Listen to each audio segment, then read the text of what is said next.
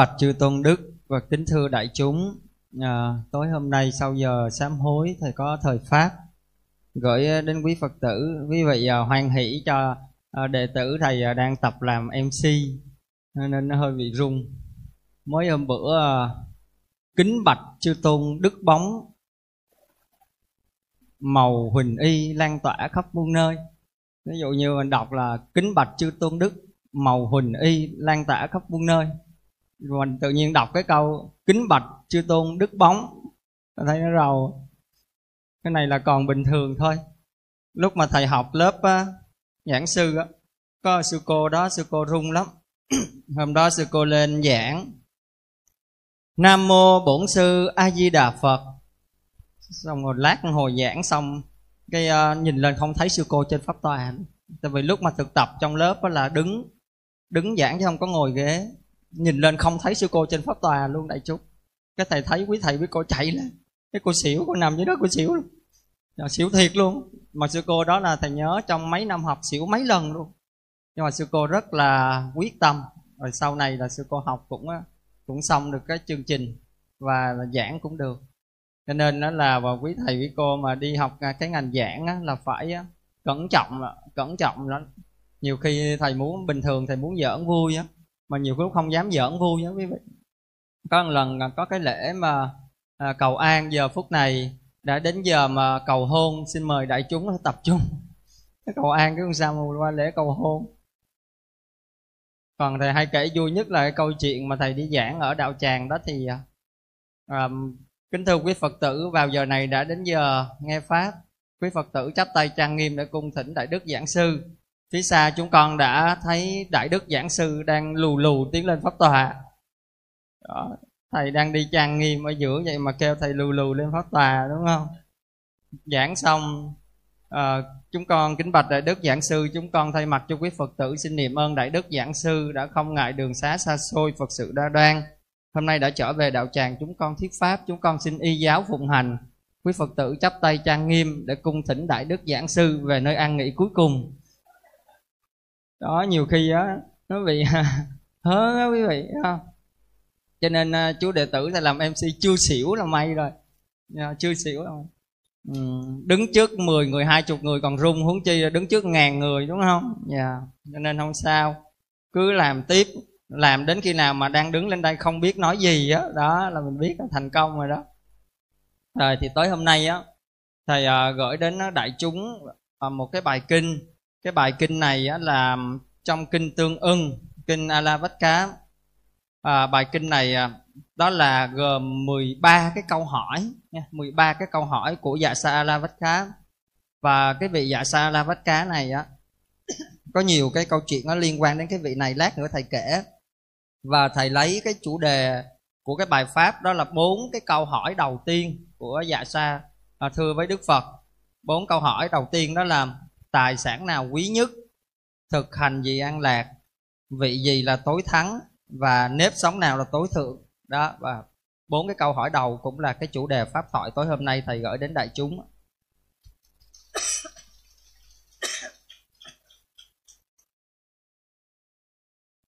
À, trước khi vào bài pháp thì thầy à, rất là khuyến khích à, phật tử những cái ngày lễ sám hối trở về chùa nghe pháp và tu tập và thầy rất là bản thân của thầy thì rất là tôn trọng pháp. Cũng như là khi mà thầy đi giảng dạy nơi đâu thầy cũng rất là tha thiết mong muốn quý vị tôn trọng pháp. Vì lời của phật á, chính là tinh hoa của đất trời là tinh hoa của vũ trụ mà đức phật đã phải đánh đổi rất là nhiều kiếp bỏ mạng của ngài để tìm ra được những cái chân lý này. Cho nên hôm nay khi mà chúng ta được nghe một cái bài pháp á có thể nói cái à, nếu mà cái người hiểu đạo thì cái giờ nghe pháp là cái giờ quan trọng nhất của đời mình. Trừ một vài trường hợp chẳng đặng đừng nào đó thôi thì chúng ta mới đi ra ngoài. À, và mười phương ba đời chư Phật cũng phải có pháp thì các ngài mới thành Phật. Cho nên khi thuyết pháp á, là bao nhiêu tâm huyết bao nhiêu tình thương bao nhiêu tâm huyết cũng như là bao nhiêu sự cung kính của thầy dồn hết vào cái bài pháp đó quý vị.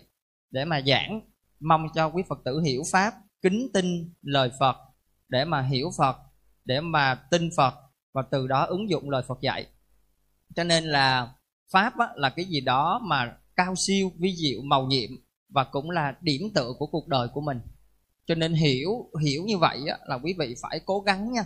Là khi mà nghe tới pháp một cái là cái giờ nghe pháp là mình phải tôn trọng vô cùng. Để trong lòng mình là pháp là đứng đầu mà pháp là số một mà.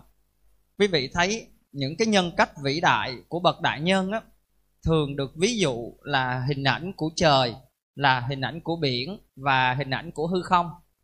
Tại sao mà biển chứa được nhiều nước? Là vì biển rộng biển sâu không ạ? Tại sao hư không này chứa được mênh mông bao la? Là vì hư không bao la vô tận. Chính vì rộng như vậy đó mới chứa được nhiều.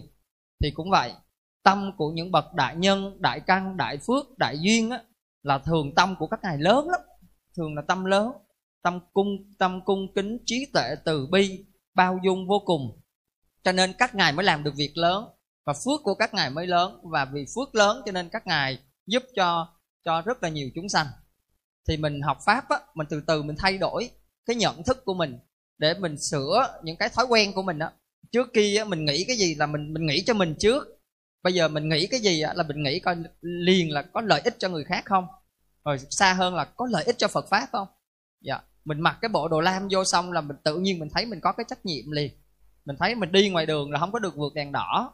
Tại vì vượt đèn đỏ người ta không biết mình là ai hết trơn á mình bịt khẩu trang kín mít kiến còn đeo kiến đen nữa mà sao mà biết được mình là ai?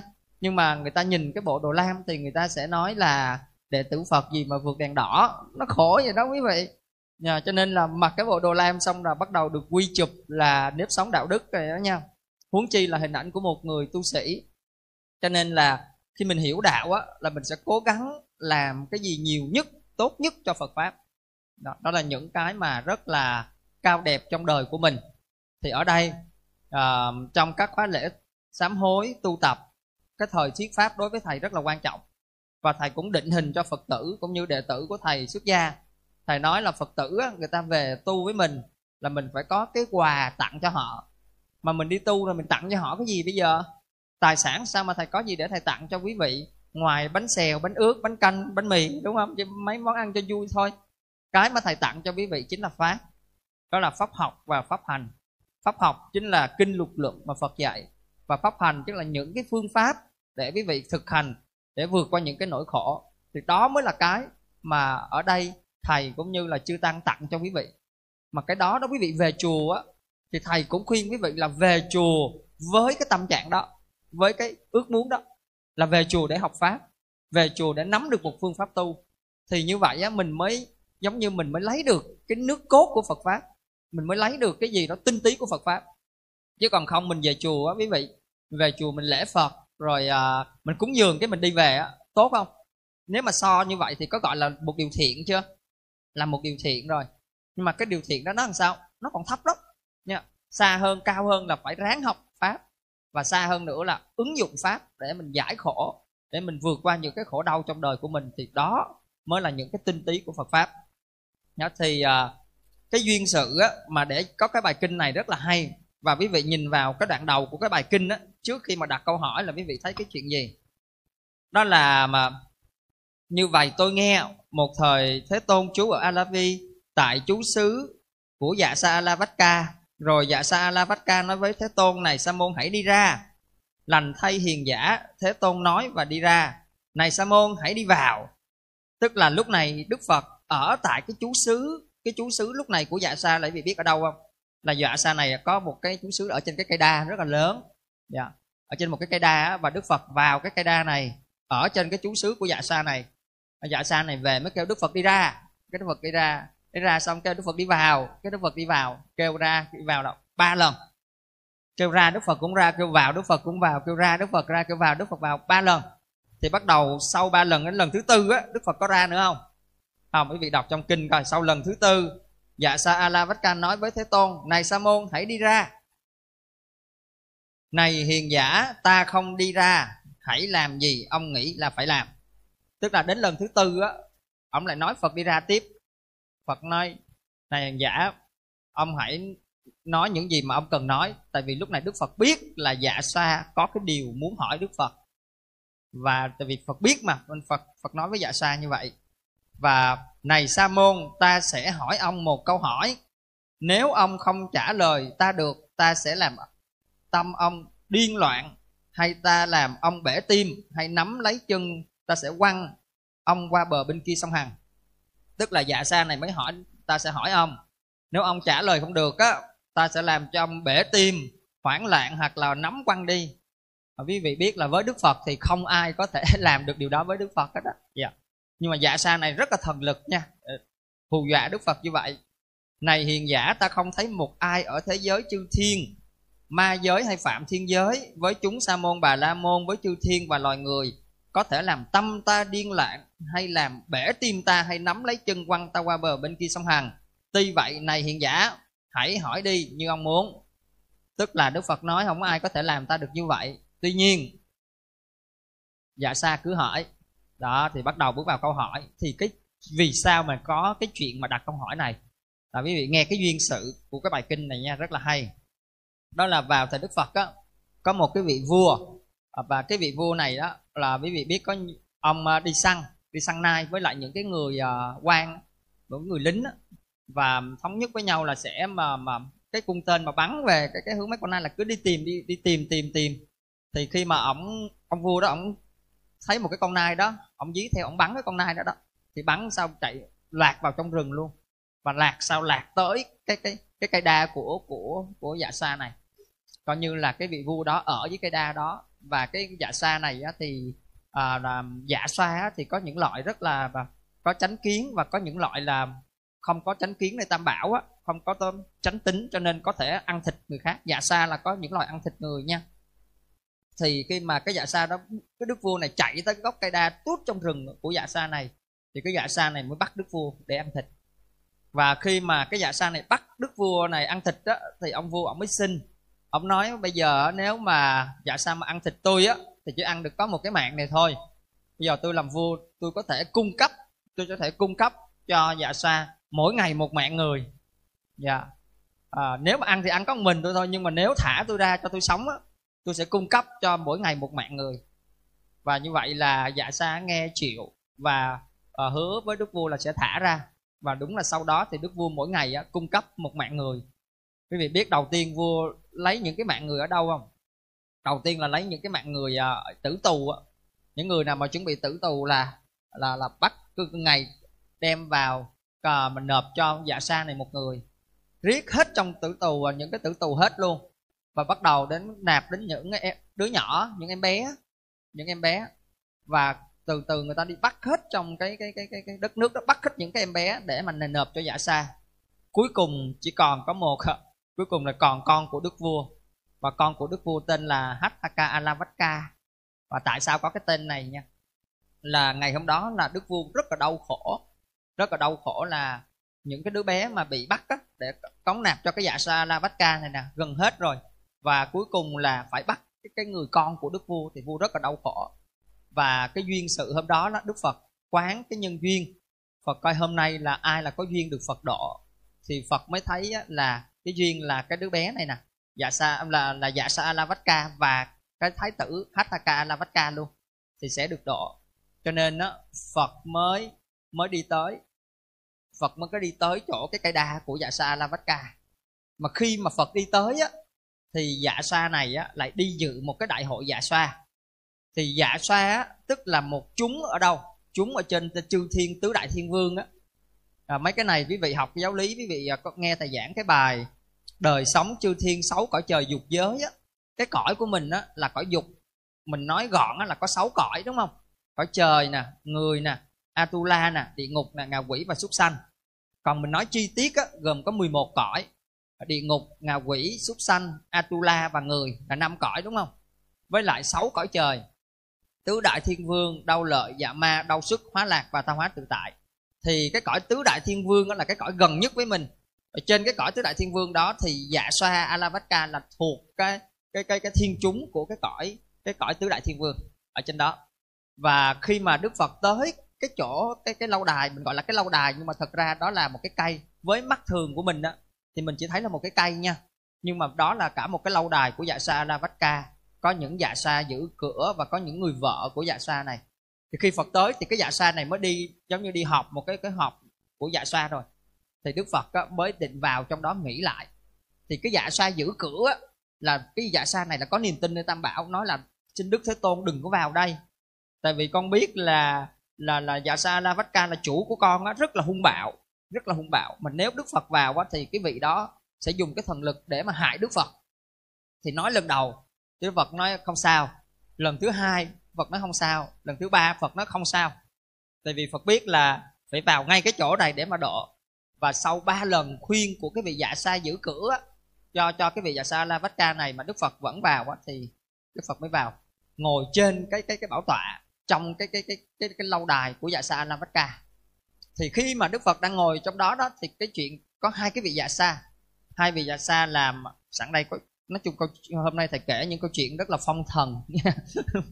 Thôi kể lâu lâu mình nghe cho nó vui thì lúc mà đức phật đang ở trong cái lâu đài của vị dạ sa đó thì ừ, có ở trên ở trên trời, trên trên hướng, trên đầu đức phật có hai vị dạ sa bay ngang. Đó là một vị dạ sa là mà tên là mà mà à, Satagiri và dạ sa Hema, Hemawata, hai vị dạ sa. Hai vị này mình gọi là đại lực quỷ vương. Cũng là dạ sa nhưng mà thần lực rất là mạnh. Thì hai vị này đang bay trên không, hư không thì những bị rớt xuống. Thì biết tại sao không? Tại vì nếu mà cái chỗ nào mà đức phật mà đang ngồi á mà chư thiên bay ở trên là không được, phải giống như mất cái thần lực và bị rớt xuống. Thì cái duyên sự hai cái vị này mới biết là thì ra là trong cái lâu đài của vị dạ sa này có đức phật đang ngồi, và hai vị này mới vào đảnh lễ và được đức phật dạy. Rồi sau đó là hai vị này mới tiếp tục tới cái chỗ họp, chỗ cái đại hội dạ sa đi họp. Vậy đó. Thì sau đó thì hai cái vị dạ sa này tới đó họp. Thì cái vị dạ sa giữ cửa mới tới thưa với cái vị dạ sa a la vách ca là, ở tại cái lâu đài của ngài là đức thế tôn đã vào ở trong đó nghỉ ở trong đó rồi. Và cái dạ sa đó nói là, ai cho phép chuyện này xảy ra? Giống như vào nhà của ổng mà ổng chưa cho phép vậy đó. Tại sao lại có cái chuyện này xảy ra? Giống như ổng rất là tức giận. Và lúc này thì hai cái vị dạ sa này mới khuyên là, bạn có biết không? Đức thế tôn mà vào chỗ đó là phước của bạn đó. Tại ý là khuyên nhưng mà cái dạ sa này giống như không có niềm tin nơi tam bảo. Cho nên là ta chẳng có thấy phước gì hết trơn. Ông rất là hung tợn và ông muốn làm hại đức phật. Và được rồi, để cho ta coi thử coi thân lực của đức phật tới đâu. Và ông sẽ quay về ổng. Ông phá đức phật. Và khi mà quay về thì biết ổng càng bực hơn nữa là chuyện gì? Dạ sao quay về thấy những người vợ đang ngồi nghe đức phật thuyết pháp? Thế là ổng còn bực hơn nữa. Rồi vô nhà của ta không xin phép. Đã vậy rồi mà bây giờ vợ của ổng đang ngồi xung quanh mấy người vợ ông đang ngồi xung quanh nghe đức phật thuyết pháp thì ông mới làm đầu tiên đó là ông làm à, một ông thổi một cái trận cuồng phong lắm. Một cái trận giống như một cơn mình gọi cơn gió lốc đi. Thì thường nó sẽ bay hết cả ngọn núi gì đó nhưng mà đức phật dùng thần thông của ngài làm cho mọi chuyện như chưa từng có gì xảy ra vậy đó. Cái dạ xoa này làm cái thần lực xong sao thấy chứ bình thường không có chuyện gì xảy ra hết. Bắt đầu ông mới làm mà dạ sa a la ca mới dùng cái thần lực đó làm có những trận mưa bụi nè mưa đá nè mưa dao mà mưa kiếm nè mưa cho mưa cát đủ loại hết. Làm cho đức phật uh, giống như là rơi xuống và sợ hãi. Nhưng mà đức phật mới dùng cái thần lực của ngài. Thì dạ sa này làm cách nào đi chăng nữa cũng không có ảnh hưởng gì đức phật hết. Thế là dạ sa này mới nghĩ sao sao mà ta làm mọi cái hết trơn mà sao không có cách nào mà làm cho cái vị sa môn này sợ hãi hoặc là bị ảnh hưởng gì hết? Và để ta thử ta thử ta nói coi ông này ông nghe không? Ông cua sa môn này nghe không?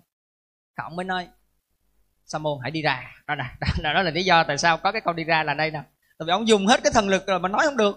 Bây giờ nó ta thử cái ông này làm căng mà không được thì bây giờ ta làm thử nhẹ nhàng coi được không? Giống như mình rầy con của mình đó nhiều lúc mình rầy quá đánh đòn không nghe thử nó nhỏ nhẹ coi nó nghe không? Bây giờ là là đánh đòn không chịu bây giờ nói ngọt ngọt coi chịu không? Kiểu vậy đó. Cái dạ sa này mới nói làm thế tôn là đi ra sa môn hãy đi ra. Thì quý vị biết cái là đức phật đã dùng cái thần lực của ngài thần thông rồi mà không độ được. Và đức phật biết là muốn độ giả sa này không phải dùng thần thông mà phải dùng từ tâm và kham nhẫn. Cho nên là nói đi ra thì đức phật đi ra. Nó đi vô đức phật đi vô.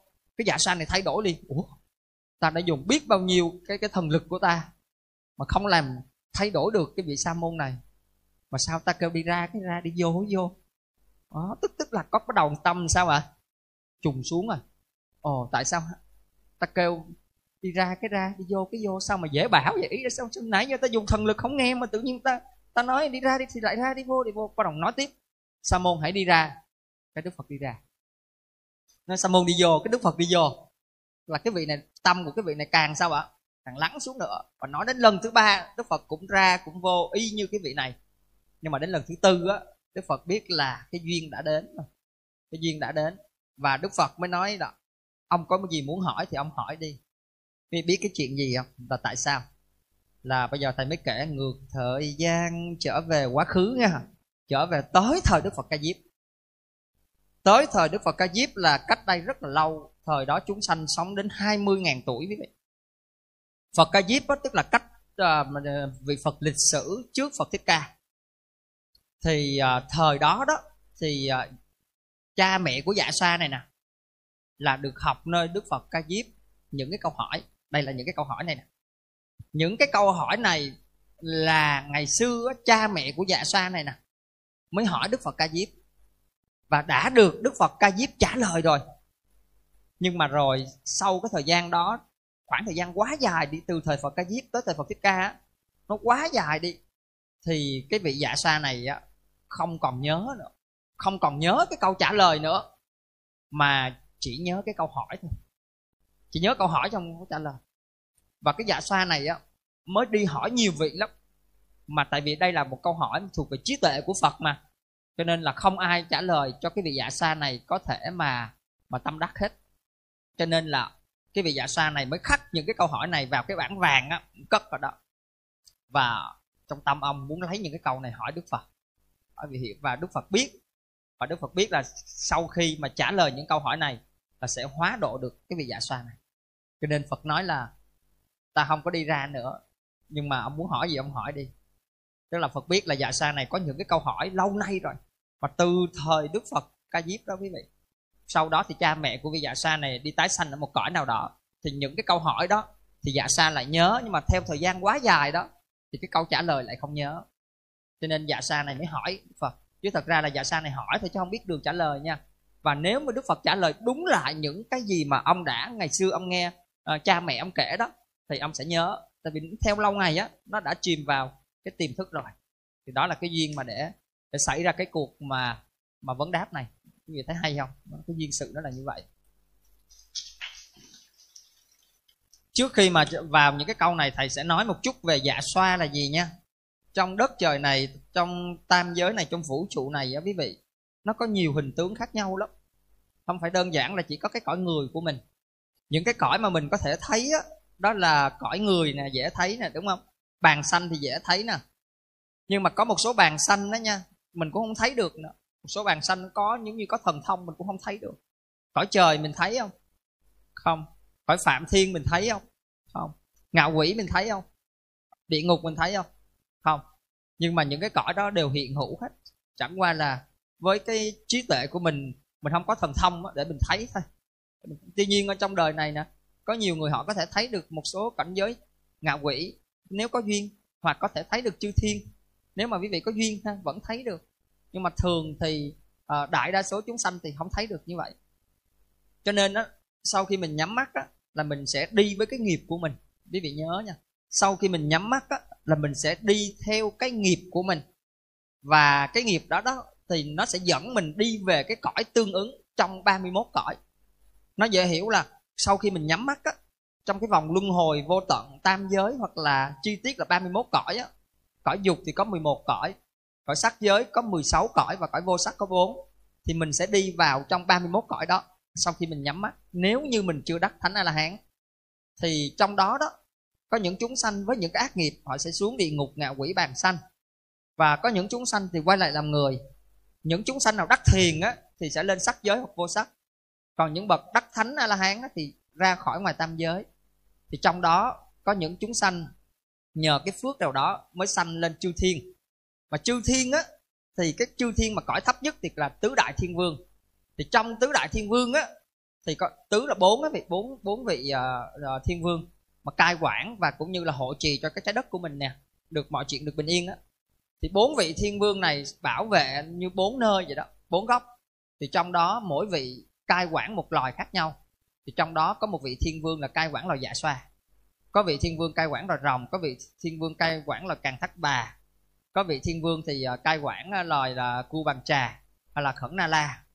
Thì dạ xoa nha, có dạ sa chư thiên và dạ sa ngạo quỷ dạ sa chư thiên là sao?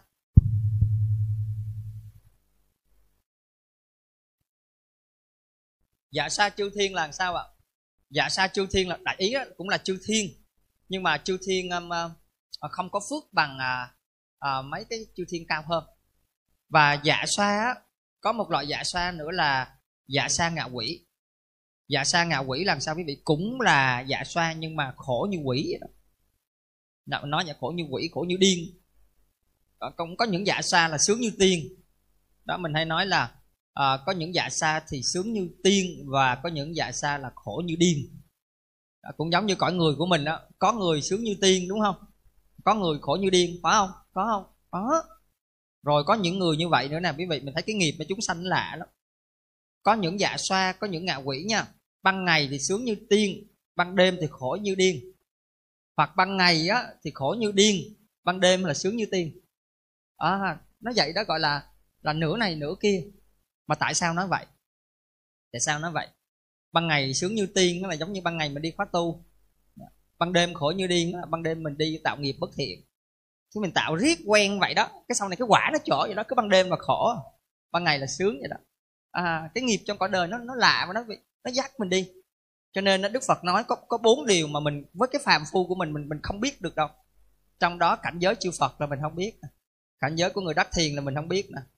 Và và có một điều đó là liên quan đến cái cái cái, cái nghiệp của chúng sanh là mình không biết. Rồi liên quan đến cái thế giới này biết hết thế giới này mình không biết đâu. Trong đó có một điều là cái nghiệp của chúng sanh đó, là mình không biết được rõ ràng nha. Không biết được rõ ràng. Mình chỉ có thể nói vậy nè. Thấy cái người này hôm nay đẹp. Mình thấy họ đẹp quá có thể kiếp trước họ tu tập tâm từ họ làm phước họ bố thí họ cúng hoa cho phật họ tu tập tâm từ họ dân y họ bố thí vật thực cho nên họ đẹp. Mình đoán vậy thôi chứ mình không biết. Cái mình thấy một người này học đâu nhớ đó học một biết mười học mười biết trăm học trăm biết biết ngàn thông minh trí nhớ lắm. Mình nghi nghi cái vị này kiếp trước cũng đã từng học pháp tu tập thiền định tu tập về trí tuệ cho nên mới mới được như vậy. Mình thấy cái vị này à, đời này khổ ơi là khổ nghèo, ơi là nghèo về đời sống vật chất. Mình đoán chắc nhiều kiếp bỏng sẻn, tham lam, không có bố thí. Mình đoán vậy thôi, đúng không? Chứ không có ai biết rõ. Thì đức phật nói cái nghiệp của chúng sanh, mình không có biết rõ đâu. Mà nếu mình ráng biết á đáng biết rõ rõ rõ là mình bị bị điên luôn, điên loạn. Thì biết tại sao không? Tại vì cái nghiệp của chúng sanh nó dắt dẫn á, nó nhiều lắm, mình không có nói được. Chỉ có trí tuệ của phật nha, mới thấy rõ chi ly kiếp nào kiếp nào thôi. Ngay cả bậc thánh quý vị cũng không biết rõ cái nghiệp của chúng sanh. Thì làm sao mình biết rõ được? Cho nên mình chỉ có thể đoán sao? Chung chung thôi. Ví dụ như ngài bạn đặt á, khi mà ngài xuất gia ngài học có bốn câu kệ, học hoài không thuộc. Gặp mình là mình phán liền câu gì rồi? Trách nghiệp nặng lắm đây. Học có bốn câu không thuộc đúng không? Nhưng mình đâu có biết đâu. Ngài là, phước đức của ngài là ngút ngàn luôn nhưng mà khổ một cách tiền kiếp ngài là một vị tinh thông tam tạng á. Ngài thuộc lầu kinh điển luôn. Ngài thấy có một vị học chậm quá, ngài chê, học gì chậm dữ? Chê có một xíu mà nó khổ cái nó chỗ ngay cái lúc ngài đi tu. Nên học hoài học không vô. Nghe vậy đừng có vui, bữa giờ học bài không vô nha đừng nghĩ đâu, mình bị che vậy nha. Đó. Ngài học hoài không có vô. Nhưng mà đức phật biết và cái duyên của ngài, đức phật hóa độ cho ngài xong là từ đó trở đi xong là là học tới đâu là ngài thông lầu tới đó mình đâu có hiểu được cái nghiệp của chúng sanh đúng không? Thì cũng vậy. Trong cái cái luân hồi này có cái cõi gọi là à, cõi tứ đại thiên vương và trong đó có một vị dạ xoa. Và dạ xoa này á thì có cái lâu đài ở trên một cây đa rất là lớn. Cho nên nó thưa quý vị nha. Mà thầy thấy mấy cái người thì mình đi cưa cây trong rừng rồi sợ lắm nha. Ông bà ta nói là có có hai cái nghề mà né, né đó là nghề gì đó? À, một cái gì nhất phá sơn lâm đúng không? Nhị đâm hà bá đó tại vì mình làm cái nghề mà. Phá sơn lâm á thì ờ, mình làm cho những chúng sanh nó có cái chú xứ á không có cái chú xứ để ở. Cái thứ hai là cưa cây cưa đồ sợ lắm quý vị. Lỡ mà trên cây đó đó trên cây lỡ nha có một dạ xoa hoặc có một vị ờ, thọ thần nào đó họ ở trên cái cây đó mà họ mà còn chấp á nha là có vấn đề với bệt mình đó chứ không phải giỡn đâu. Thì trong các cái loại trên tứ đại thiên vương có một loại đó tên là um, của bằng trà của bằng trà. Cái à, xin lỗi càng thắt bà càng thắt bà. Cái loại này nè quý vị là thích cái mùi hương. Cho nên những cái cây nào á mà có cái mùi thơm á là cái vị càng thắt bà này là thích ở trong cái cây đó lắm. Cho nên nếu mà lỡ mình mà cưa chúng cái cây mình ở mình lấy cái cây đó về mình làm cái phản là cái bàn mà trong nhà mà cái vị càng thắt bà đó mà lưu luyến mà chấp trước mà không có chịu đi nha là cưa cái cây đó đem về nhà xong là cái nhà đó thường là sẽ có những cái chuyện uh, xui rủi xảy ra hoặc những cái hình ảnh hình tướng làm sao đó.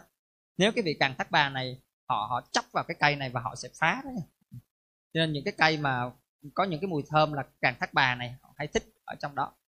Có một lần vào thời phật các quý vị có một uh, vị tỳ kheo đang làm cái thất và thầy mới lấy cái cái tới chỗ cái cái cái cái cây đó thầy định chặt cái cành cây á thầy làm cái thất của thầy. Và trên cái cành cây đó thì có hai mẹ con của một cái cái cái quỷ dạ xa.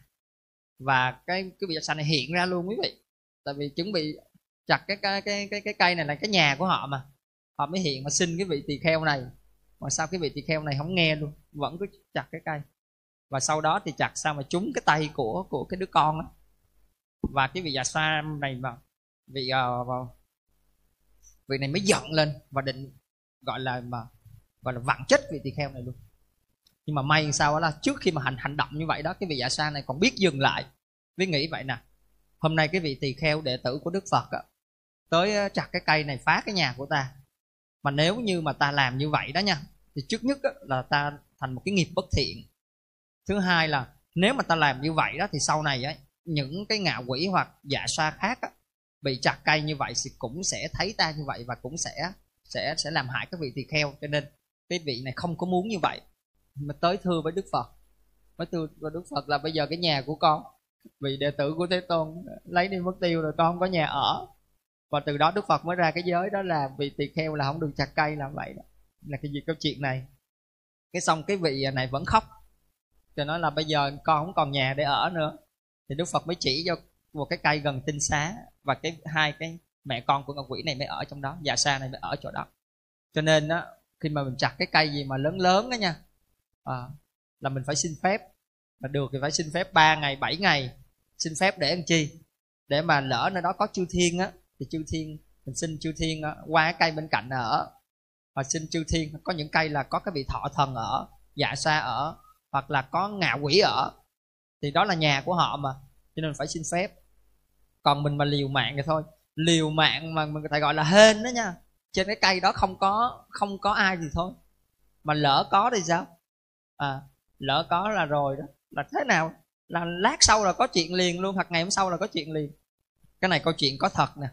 Vô cùng phong thần có thật. Cái ông này ông nhậu quý vị. Mà quý vị biết rồi.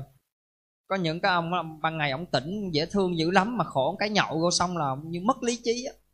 Khổ cái là mỗi lần ông nhậu á, thì ông đi ông ông chửi tùm lum trong hàng xóm, cái xui khiến sao bữa đó ông ra cây đa.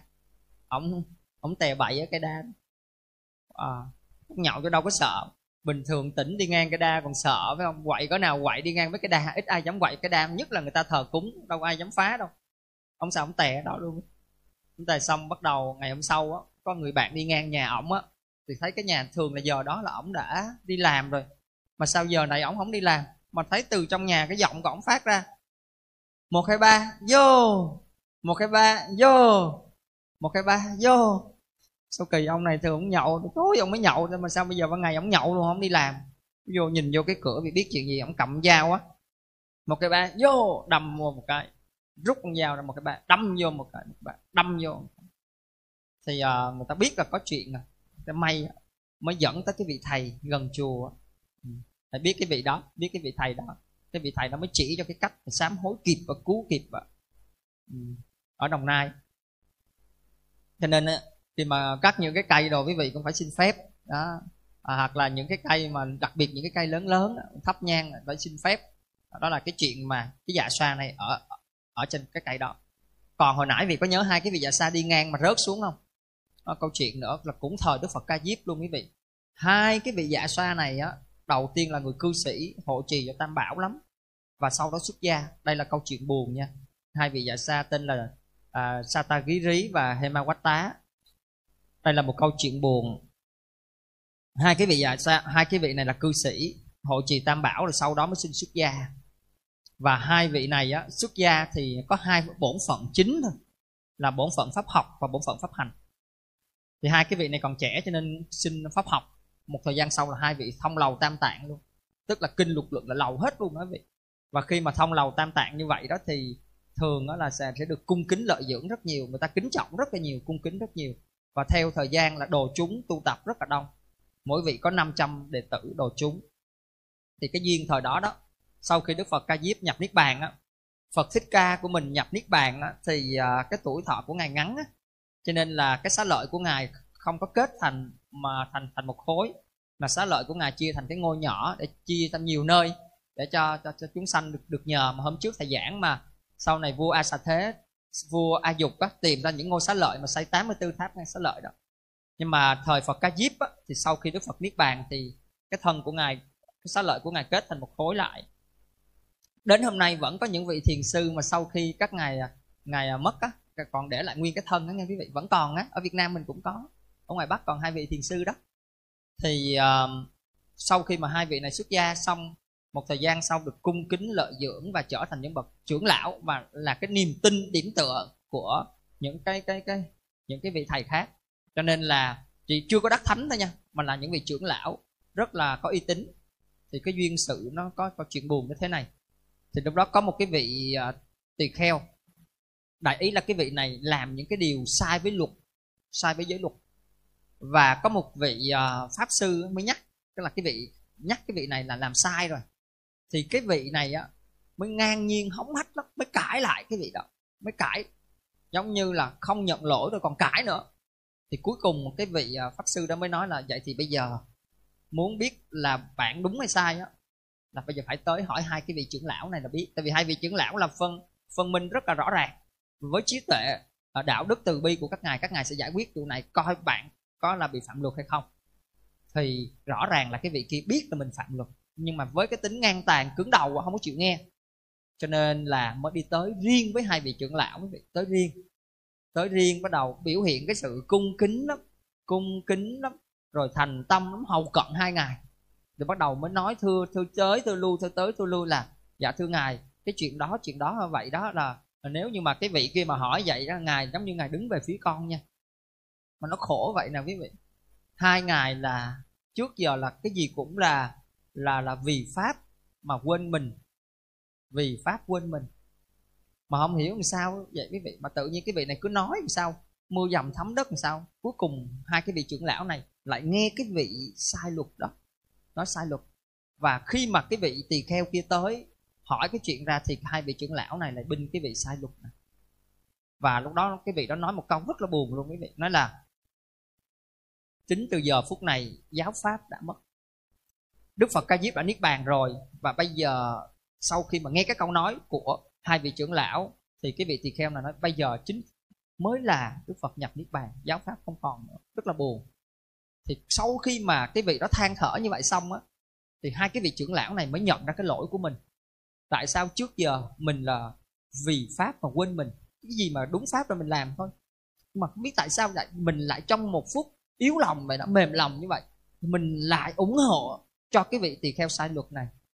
Cho nên từ đó hai vị mới cắn rứt á, ấy nấy, cắn rứt ấy nấy. Với bao nhiêu cái phước đức trong đời của hai vị, thì chết là đi sanh thiên là một cái chuyện rất là dễ dàng. Nhưng mà vì cứ cắn rứt cắn rứt như vậy đó quý vị, hai vị mất, mới làm hai cái vị dạ xoa. Mới tái sanh làm hai cái vị dạ xa, tên là là là là là, mà mà là Seta Rí và Hemawata mà thầy vừa kể đó. Thì hai vị dạ sa này mới tái sanh vào hai ngọn núi khác nhau ở Ấn Độ và ở trên ngọn núi đó từ thời Phật Ca Diếp cho tới thời Phật Thích Ca. Và hôm đó thì nhờ cái duyên sự mà cái hội nghị dạ xoa thì hai người này mới gặp nhau mới gặp lại nhau và mới hỏi ra và hai vị mới nhớ lại cái kiếp trước á thì ra là là hai vị trưởng lão. Bây giờ dưới thân phận là hai vị dạ xoa. Và hai vị mới nói với nhau là chúng ta sẽ khi nào mà có đức phật xuất hiện á, thì chúng ta sẽ tìm tới để mà học pháp nơi đức phật. Thì khi mà đức phật thành phật ngài chuyển cái bài kinh đầu tiên là kinh chuyển pháp luân á thì à, cái vị dạ sa satagiri á tới thì mới nghe cái bài pháp chuyển pháp luân không có đắc. Tại sao không đắc cái vị biết không? Nghe thì lúc đó là đông chư thiên về nghe cái bài pháp đầu tiên á thì cái người bạn này cứ đi tìm bạn mình sao không thấy bạn mình ở đây? Thế là cái vị này mới tích tắc đi tìm bạn cho nên không có tập trung nghe pháp. Mới tích tắc đi, đi tìm bạn của mình để mà hai vị quay lại gặp đức phật để nghe đức phật thuyết pháp.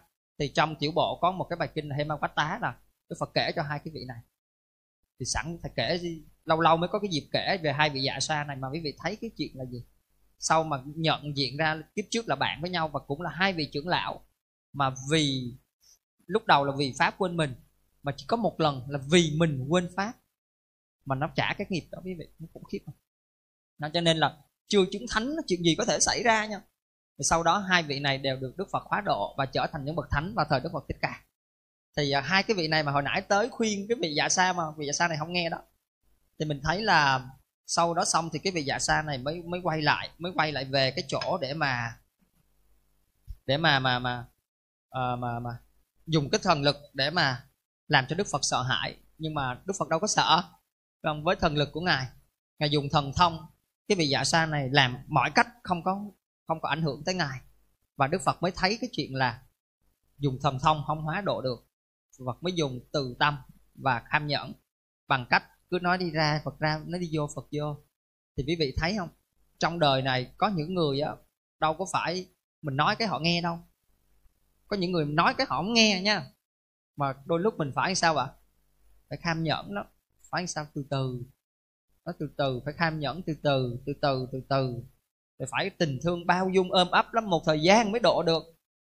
Có nhiều người á mình thương, mình nói, cố gắng lắm. Mình nói họ không nghe đâu nha. Mà phải theo thời gian. Nó mới thấm từ từ từ từ từ từ. Giống như đức phật ở đây. Ngài dùng trí tuệ đâu độ được. Ngài dùng ờ, thần thông không độ được. Bắt đầu ngài, cái tình thương của ngài ngài kham nhẫn. Nói ra thì ngài ra, nói vô thì ngài vô. Vậy mà bắt đầu cái dạ xa này lắng cái tâm xuống. Thì trong đời của mình nó có nhiều cái trường hợp như vậy không? Mình thấy không? Nếu mà mình ờ, thương ai đó, mình muốn giúp cho ai đó, mình nói ờ, chị chị, ráng về chùa tu tập nha cái người đó không nghe, cái ông xong mình bỏ họ luôn. Đó, thì có thể là mình chưa có đủ sự kham nhẫn nhiều lúc á, muốn hóa độ một người phải đợi đến rất là lâu quá quý vị. Vài tháng, vài năm á, mới độ được một người. Có nhiều khi nói hoài còn mấy năm sau chưa chắc độ được người đó nữa. có nhiều người ở đây mà thầy nói đến khi nào mà quý vị thấy là sự quan trọng của việc học giáo lý cơ bản á, là quý vị mới thấy là muốn mà học Phật pháp cho có nền tảng học giáo lý cơ bản. Thầy nói riết vậy đến khi nào quý vị mà chịu học xong tự nhiên học xong lúc đó trời quay lại mới cảm ơn thầy. Cảm ơn thầy trời sao mà thầy nhờ thầy nói dai nói dài mà nói dở. Cho nên con mới chịu học không? Và nhờ rồi học xong mới thay đổi nhận thức. Cho nên có những người mình muốn giúp người đó phải có cái từ tâm và sự kham nhẫn nha quý vị. Ừ. Không kham nhẫn là là là là, là khó mà để cho mình hoàn thiện trong cái quá trình độ xanh vậy lắm. Và bây giờ thì thầy sẽ đi vào từng cái câu câu câu hỏi của dạ xoa nha. Rồi và sa mới hỏi câu, bốn câu đầu tiên. Cái gì đối người đời là tài sản tối thượng? Tức là đối với người đời, cái gì là cái tài sản tối thượng? Câu số 2 cái gì khéo hành trì thì đem lại an lạc? Câu số 3 cái gì giữa các vị là vị ngọt tối thượng? Câu số 4 phải sống như thế nào được gọi sống tối thượng? Tức là mình sống với cái nếp sống nào là sống tối thượng? Đây là bốn câu hỏi đầu tiên và bốn câu hỏi này cũng là cái chủ đề mà thầy, thầy lấy đó đặt cái tên pháp thoại đó. Thì bây giờ quý vị nghe đức phật trả lời nè. Lòng tin đối người đời là tài sản tối thượng. Thì đối với con người trong đời này á lòng tin là cái tài sản tối thượng. Chánh pháp khéo hành trì đem lại chân an lạc. Tức là hành trì cái gì thì an lạc. Là hành trì hành trì chánh pháp. Chân lý giữa các vị là vị ngọt tối thượng. Cái vị ngọt vị nào là tối thượng? Ngọt tối thượng. Đó là chân lý và sự thật. Và phải sống với trí tuệ, được gọi sống tối thượng. Tức là sống như thế nào là nếp sống tối thượng, tối thắng. Đó là sống với trí tuệ. Rồi, vị nắm ý chưa? Nắm bốn cái câu trả lời của đức phật chưa? Đây là đức phật thích ca trả lời y như câu trả lời của phật. Phật ca diếp nha. Đây là câu trả lời của phật ca diếp ngày xưa trả lời cho cha mẹ của dạ xoa. A la vách ca và bây giờ là đức phật thích ca chỉ trả lời y lại vậy thôi. À, nhưng mà ý nghĩa là sao? Trong đời này cái gì là tài sản tối thượng? Lòng tin thấy không? Có phải là quý vị mất lòng tin là mất hết tất cả không? Mất lòng tin mất hết tất cả. Thầy kể câu chuyện vui có có mấy con ếch đó nó đang nhảy nhảy nhảy sao? Cái nó nhảy xuống cái hố. Bị lọt xuống cái hố và khi mà lọt xuống cái hố rồi là cao quá nhảy lên không nổi. Và nó mới sách tấn nhau là bây giờ chết. Kiểu này mà kiểu này mà không nhảy lên là chị ơi ở đây có mà chết đói thôi. Rồi nó sách tấn nhau nó nhảy sách tấn nhau nó nhảy. Nhảy hoài không có lên cái cái hố được. Thì có một cái con ếch ở, khác ở trên nó thấy như vậy nó nói thôi không có lên nổi đâu. Chỉ có chết thôi không có lên nổi đâu. Cao vậy sao nhảy lên nổi? Và sau khi nó nói xong mấy con kia chết hết chưa? Thua. Bỏ có một con. Sau khi nghe câu nói nó xong nó phóng một cái lên lên được trên cái cái, cái miệng hang thì mấy con kia mới hỏi tại sao mà cái hố cao như vậy? Mà bạn ếch này tới nói là lên không nổi đâu mà sao mấy bạn kia gục hết trơn mà bạn lên được? Nó nói, cái gì? Cái gì? Sao mà bạn lên được? Cái gì? Tôi nghe không rõ. Hồi nãy bạn nói gì? Tôi nghe không rõ. Quý vị hiểu không? Con ếch kia nó tới nó nói cho mấy con ếch kia là lên không nổi đâu. Mấy con kia cũng nghe. Trời ơi, nó đã buồn sắp chết rồi, nghe xong rồi nó nó thua luôn. Còn may quá con này nó bị, giống tay nó bị lãng, nó không nghe. Nó tưởng là kêu ráng cố lên cố lên cố lên. Nó có lòng tin nó mới lên nổi. Thì thấy đó một câu chuyện vui thôi. Trong đời của mình á, khi mình làm cái gì, đầu tiên thì nó vui nha. Hôm nay đi chùa, có lòng tin không mới đi chùa? Có không? Phải có lòng tin mới đi chùa. Cái gì mà không có lòng tin? Uống miếng nước có lòng tin mình có mình tin rằng cái nước này không phải là nước độc mình mới uống, phải không? Cái gì không có lòng tin đó? Mua đôi dép có lòng tin không? Đó. nhiều khi thầy nói hơi thô một chút nha. Quý vị đi ra ngoài, quý vị nhổ bãi nước bọt có lòng tin không? Có lòng tin chỗ nào? Nếu có những chỗ đâu có được nhổ đâu. Mình tin là chỗ này không nên nhổ. Đó. Cái gì trong đời này không dùng đến lòng tin? Ví dụ như bây giờ nè, vô đây ngồi xuống chỗ này có lòng tin đó. nếu không có lòng tin thì lên đây ngồi dành chỗ của thầy luôn rồi sao? Đúng không? Mình biết mình tin rằng à chỗ đó chỗ mình ngồi, đâu có lên đây ngồi được. Chỗ này chỗ của thầy ngồi mà, ăn coi nồi ngồi coi hướng mà. Cái gì cũng có lòng tin hết. Mà vấn đề ở đây là mình tin như thế nào? Bây giờ thầy sẽ nói cho quý vị hai cái nội dung. Một là tránh tính của phàm phu và hai là tránh tính. Là tránh tính trong phật giáo. Tránh tính của phàm phu là gì? Tránh tính của phàm phu á, tức là niềm tin chân chánh của một người phàm tức là chưa có đắc thánh nha. Niềm tin á thì vị nhớ trong thầy nè có phàm tính và chánh tính. Cái này nghe hay lắm. Mấy cái này là rất là quan trọng phật tử luôn á. Có phàm tính và chánh tính. À, xin lỗi có phàm tính và thánh tính. Phàm tính tức là cái gì? Tức là gì? Là niềm tin của phàm phàm phu. Còn thánh tính là gì? Thánh tính là niềm tin của bậc thánh. Được chưa? Nắm hai cái này chưa? Rồi vậy thì trong phàm tính á tức là cái niềm tin của phàm phu á thì có hai. Là có tà tính và chánh tính. Nha tức là trong phàm phu phàm phu thì có tà tính và chánh tính. Còn riêng với lại à, xin lỗi trong phàm phu thì có tà tính và chánh tính. Còn với thánh tính á, thì chỉ có mỗi chánh tính thôi chứ không có tà nữa nha. Rồi vậy thì khi là phàm phu chưa đắc thánh thì nhớ bốn điều cực kỳ quan trọng gọi là chánh tính của phàm phu. Một là nghiệp tinh nghiệp. Hai là tin quả của nghiệp. Ba là tin nghiệp là tài sản của riêng mình. Bốn là tin sự giác ngộ của phật. Cái này quan trọng cực kỳ với chúng sanh phàm phu nha. Mà nếu quý vị có cái niềm tin này là quý vị có chánh tính. Nói lại quan quan trọng quá, cho nên phải phải học bài cái chỗ nào quan trọng đọc lại nha. Một là nghiệp, hai là tinh quả của nghiệp, ba là nghiệp là nghiệp là tài sản của mình nha, chứ không phải là bộ đồ này, cái nhà, cái xe này đâu, mà nghiệp mới là tài sản của mình. Và bốn là tin đức phật là một bậc giác ngộ có 10 ân đức. Vậy thì tin nghiệp là tin sao? Là tin là vậy nè? Mọi cái trên đời này từ nghiệp mà ra phải không? Từ nghiệp mà ra. Có nghĩa là có nhân, có quả, có nghiệp, có thiện, có ác. Mọi cái do nghiệp, mọi cái do nghiệp mà nó nó sắp xếp trong đời này, mọi cái nó do nghiệp. Ví dụ hôm nay, mình đẹp, mình xấu, mình giàu, mình nghèo, mình được làm người cũng phải là nghiệp không? Đó. mình được làm người xong rồi mình được gặp thầy lành bạn tốt, nhiều khi có phải là một nghiệp thiện của mình không?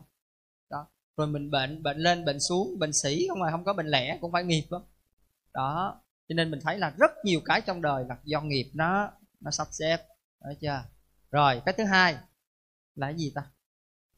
Đấy. À, quả của nghiệp.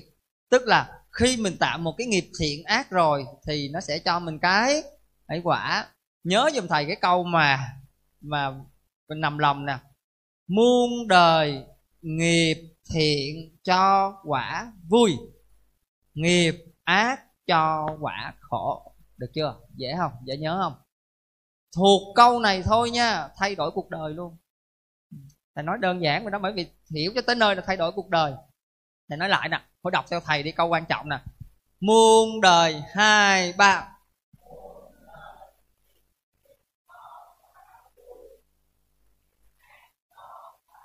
Đúng rồi. Cứ nhớ vậy, cứ mình làm một cái nghiệp thiện là cái quả nó sẽ là quả vui. Vấn đề là khi nào nó chỗ thôi làm nghiệp ác là quả khổ. Đó thì gọi là quả của nghiệp.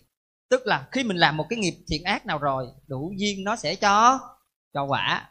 Đó là tinh quả của nghiệp. Thứ ba là tinh nghiệp là tài sản của mình. Làm sao ạ? À? có phải quý vị nghĩ coi trong trong đời này á, đến một lúc nào đó trong chúng ta phải ra đi, mình đi đâu? Mình đi, xin lỗi, mình đi với cái gì? Đó, có phải đi với cái nghiệp của mình không?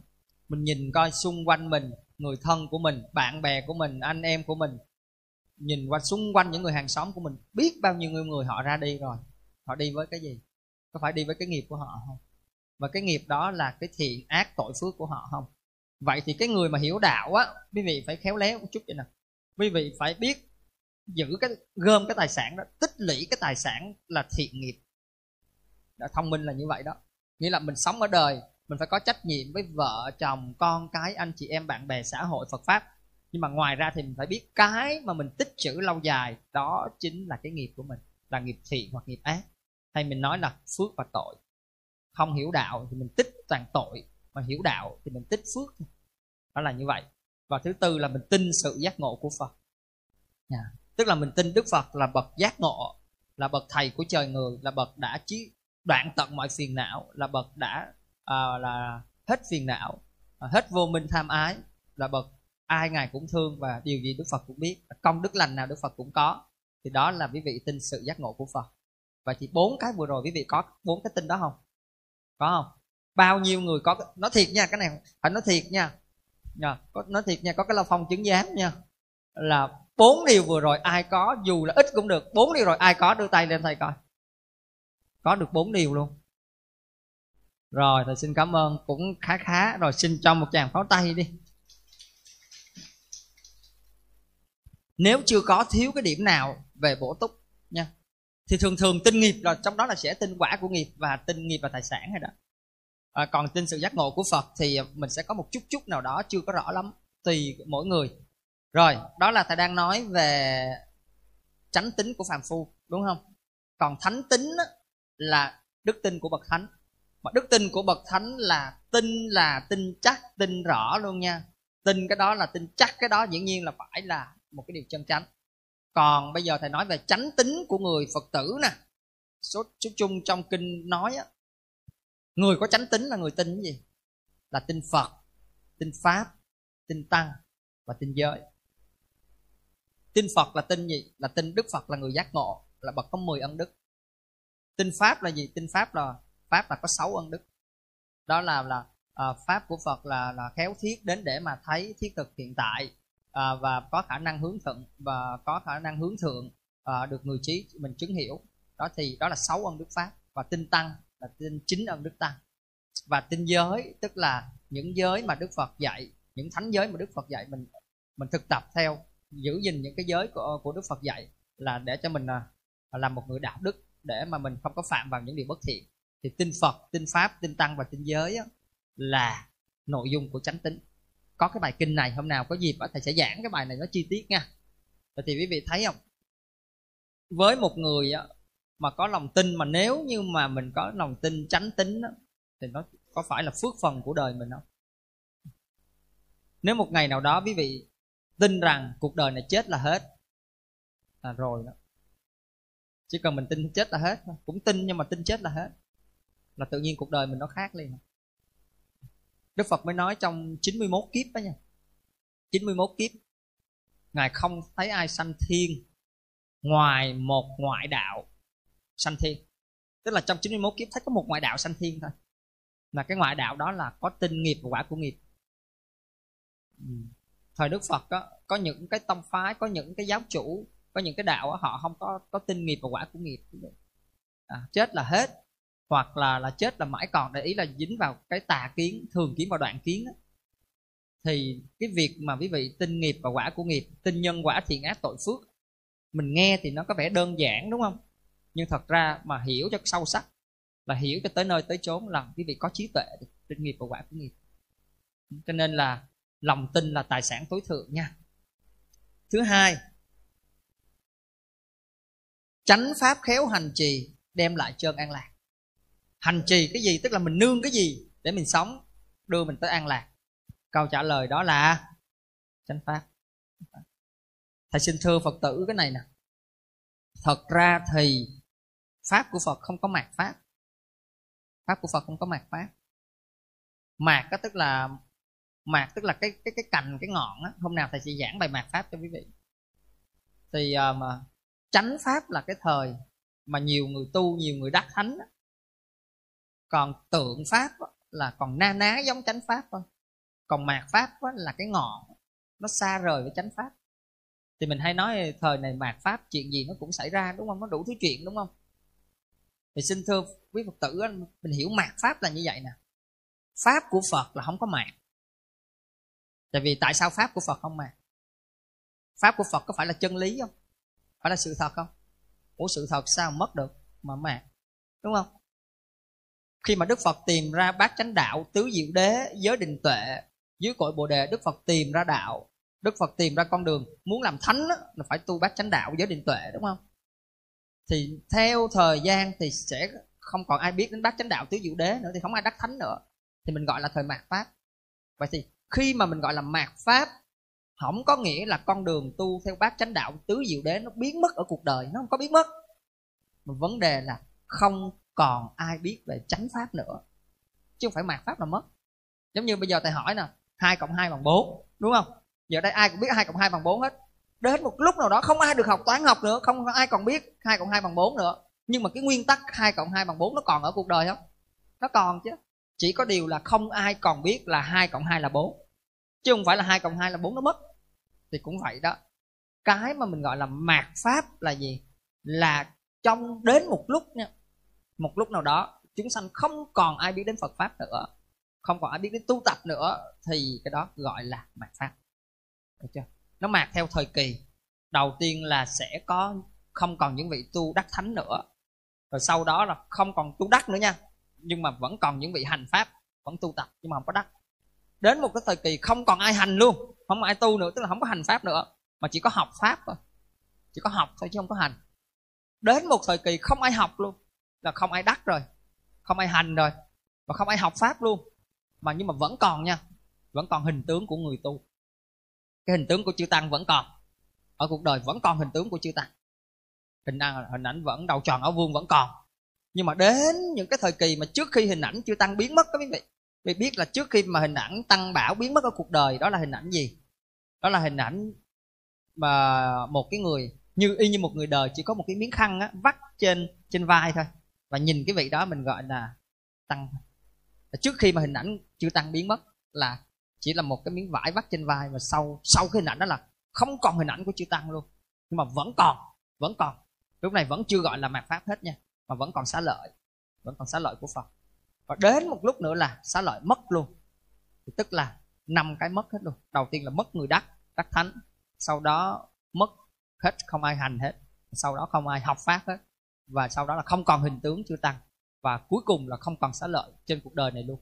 Thì sau cái giai đoạn đó đó thì chúng sanh mới bước vào một cái giai đoạn gọi là không còn gì biết Phật pháp. Thì giữa cái giai đoạn đó đó thì à, sẽ có những vị Phật độc giác xuất hiện. Thì trong cái giai đoạn đó nó chìm lâu rất lâu cho đến khi tới Phật Di Lặc ra đời. Đó, mình hiểu mạt pháp sơ sơ vậy hiểu sơ sơ vậy đi. Sau này có dịp học thì thầy sẽ nói thêm. Vậy thì á chánh pháp của Phật ai có thể làm cho chánh pháp của Phật bị hư tổn, bị hao mòn được không? Không. Chân lý mà sao hao được? Nhưng tại sao mình phải bảo vệ chánh pháp hộ trì chánh pháp? Tại vì quý vị nghĩ coi, chánh pháp là chân lý rồi. Thì nếu mà mình mình mình nghĩ là chân lý rồi, đâu ai phá được, và thôi phật thiết pháp làm cái gì, đúng không? Nhưng mà vì sao ạ? Nếu như phật không dạy lại pháp giống như là đốt cái ngọn đèn cho chúng sanh trong đêm tối người ta đâu có thấy đường để người ta đi. Cho nên khi mà đức phật thuyết pháp xong á cũng giống như đức phật mà thuyết cho dạ sa này nè, hoặc là phật thuyết nhiều cái bài kinh xong á, thường sẽ có cái câu cuối là giống như là người đã dựng lại những gì đã bị đã bị ngã. Lâu nay nó ngã rồi, đức phật dựng lại, mở ra những gì mà được giấu kín trong lòng bàn tay. Đem ánh sáng vào trong bóng đêm cho người có mắt họ có thể nhìn thấy. Thì cũng vậy đó. Nếu phật không nói pháp thì làm sao mình biết pháp để mình tu? Đúng không? Nếu phật không nói pháp sao mình biết? Cho nên cần phải tuyên dương giáo pháp, giảng pháp, mở khóa tu, giảng pháp. Có những vị, các vị duy trì pháp ở trên thế gian bằng cách nào? Bằng cách học thuộc lầu kinh lục luận. Đó là một cách để mà duy trì pháp. Duy trì pháp bằng cách nào? Bằng những cái khóa tu. Duy trì pháp bằng cách nào? Bằng hướng dẫn cho người ta tu học. Duy trì pháp bằng cách nào? Bằng những buổi tụng kinh. Duy trì pháp bằng cách nào? Bằng tổ chức những cuộc thi thuộc lầu tam tạng. Mà đặc biệt duy trì pháp bằng cách cao quý nhất là gì? Là mình hành pháp, đắc pháp luôn. Đó là duy trì pháp. Duy trì mà pháp pháp hành. Còn những vị thì duy trì pháp hành. Còn những vị thì duy trì cái pháp học. Hoặc là duy trì cái ảnh tăng tướng đây cũng là một cách duy trì pháp. Như vị thấy cao quý không? Đó cho nên là hiểu phật pháp rồi đó nha.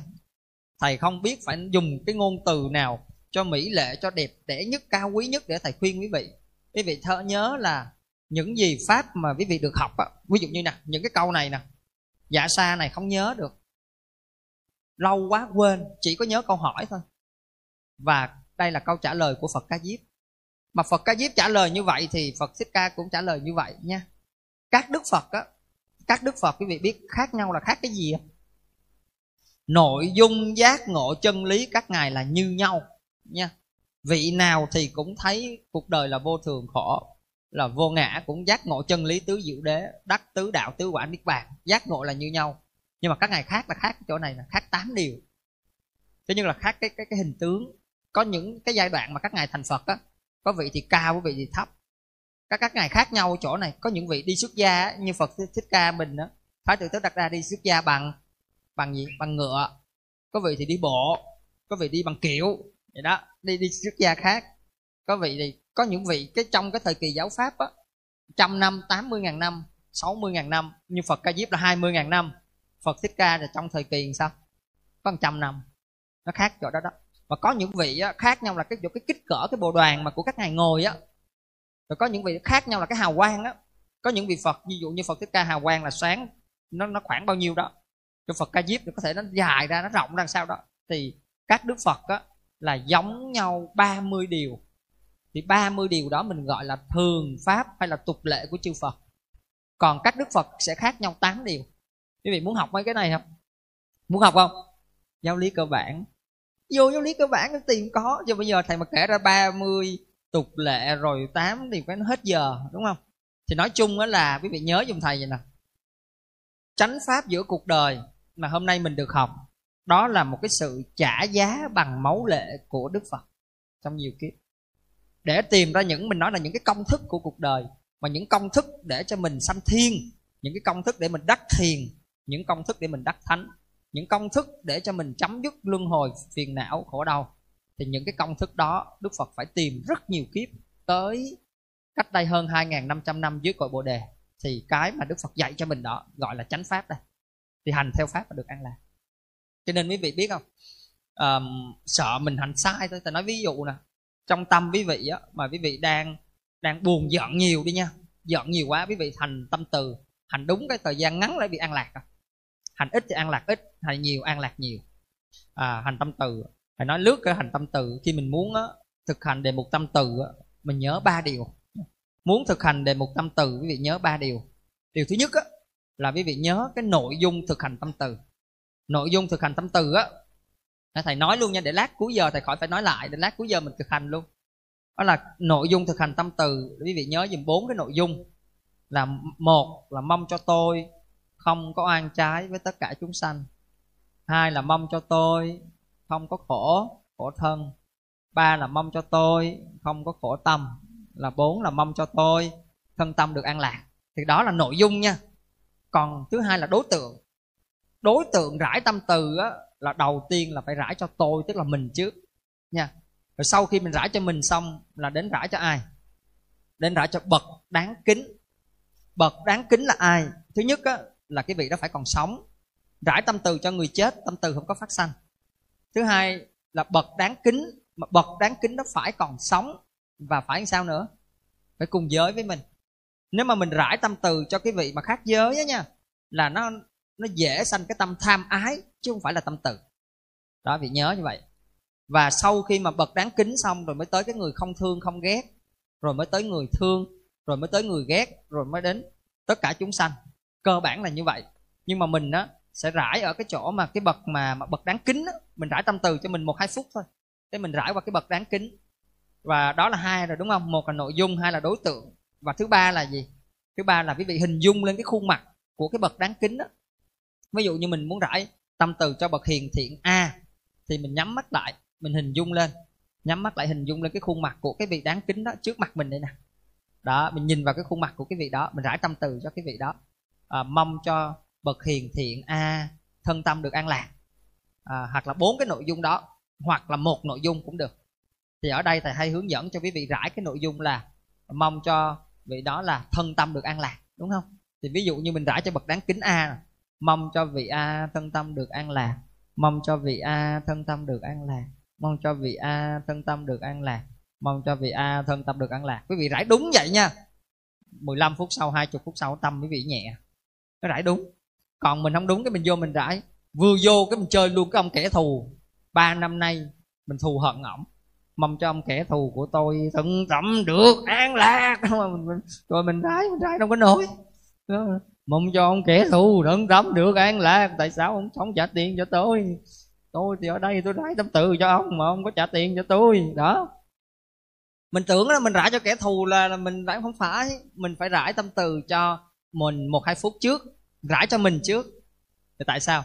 Tại vì á trong đời này á là um, không ai thương mình bằng chính mình nhưng phải rải cho mình chút xíu trước. Rồi sau đó đến bậc đáng kính nha. Thì rải như vậy đến khi mà cái tâm từ phát sanh là mình an lạc mát mẻ đó. Thế mà người mà thực hành tâm từ đúng á là rất là mát mẻ. Thì thầy nói ví dụ nè quý vị thực hành đúng chánh pháp đúng phương pháp rải tâm từ là quý vị mát mẻ. Vấn đề là chỉ sợ mình thực tập sai thôi nhé rồi bây giờ thứ ba thầy sẽ giảng kỹ ờ, bốn uh, câu đầu thôi. Còn ờ, chín uh, câu sau là quý vị là học một biết mười học mười biết trăm rồi xin lướt câu thứ ba là là gì? Chân lý giữa các vị là vị ngọt tối thượng. Tức là cái vị dạ xa này hỏi giữa các vị trong đời này cái vị nào là cái vị tối thượng? Thì ở đây hòa thượng minh châu dịch là chân lý nha là sự thật. Là quý vị nhớ giùm thầy chỗ này hai nghĩa tức là trong đời này cái vị nào là là, là tối thượng? Đây là chân lý vì hiểu hai nghĩa là chân lý tức là sự thật. Tức là sao? Thứ, thứ nhất là sự thật nó như thế nào thì thấy nó như thế đó. Đấy chưa? Cái gì mà mình thấy được sự thật là cái vị tối thượng. Và cái nghĩa thứ hai là gì? Là nói sao làm vậy và làm sao nói vậy là cái nghĩa của như lai á. Vì có hiểu cái nghĩa của như lai không? Như lai là nói sao làm vậy? Và làm sao nói? Nói vậy. Còn mình nói một là một, hai là hai, ba là bốn. Mình nói một một, hai hai, nhưng mà ba cái mình qua bốn mất tiêu rồi. Còn như lai là gì? Nói sao làm vậy và làm sao nói vậy? Đó. Thì cái từ chân lý, sự thật nó có hai nha. Một là sự thật nó như thế nào thì mình thấy nó như thế đó. Ví dụ như bông hoa này nó có vô thường không?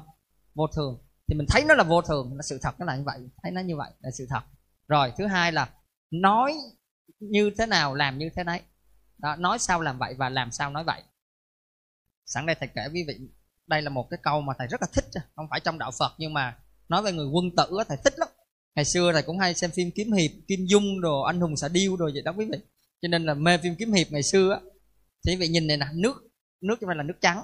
Rồi bây giờ để cho thầy ba cái ly nước ở đây nữa đổ ra à, nước chanh nè à, pha với đường nè pha với nước cam nè. Bên này là sữa chua nè pha với cái này cái kia nè. Bên này là nước yến là pha với đường pha đường phèn này đường kia ba ly nha nước yến nước phèn nước chua sữa chua ba bốn ly với ly nước trắng. Rồi để bốn ly ở đây. Ly nào hư trước? Ly nào hư trước? Thì một trong ba cái ly kia hư trước đúng không? Nó sẽ hư trước đúng không? Nó ngon đó, nó ngọt đó. Nhưng mà nó sẽ hư trước. Có những cái trong đời quý vị nhớ nha, mình ăn á, có những cái ngon nhưng mà nó không có lành. Ngon nhưng nó không có lành. Tại vì sao? Thầy nhớ cái này mới hồi trưa á. Thầy ăn cơm có cái món đó thầy thèm lắm. Nhưng mà thầy biết là nó ngon đó, nhưng mà nó không có lành. Nhưng mà có cái món rau á, nó lành dữ lắm. Nó lành, nhưng mà nó lại không có ngon. Cái đời nó ác nghiệt đúng không? Có những cái ngon mà nó không có lành có những cái nó lành nhưng mà nó không có ngon. Có những cái nó vừa không ngon nó vừa không lành là cái thua. Mà có những cái là vừa ngon vừa lành. Mà thường á thì mình hay thích cái chỗ này à. thôi kệ ngon là được rồi đúng không? Lành hay không tính sau đúng không? Thì đó. Thì cũng vậy đó ly nước này á ly nước đường nước cam chè cháo này kia nó sẽ hư trước ly nước này. Ly, hư trước ly nước trắng. Tại sao? Tại vì ly nước trắng này nó không có nhiều tạp hay lắm, hay luôn. Ly nước này nó không có nhiều tạp chất, nó đơn giản hơn những cái ly nước kia. Cho nên từ đó đó mới có một cái câu của người xưa dạy, quý vị nghe nè. Quân tử chi giao đạm nhược thủy, tiểu nhân chi giao cam nhược lễ. Tức là người quân tử giao tiếp với nhau, đạm như là nước vậy đó, là đạm bạc thanh đạm như nước. Quân tử chi giao là người quân tử kết giao với nhau đạm bạc thanh đạm như nước. Dĩ nhiên là nước trắng nha. Tiểu nhân chi giao cam nhược lễ.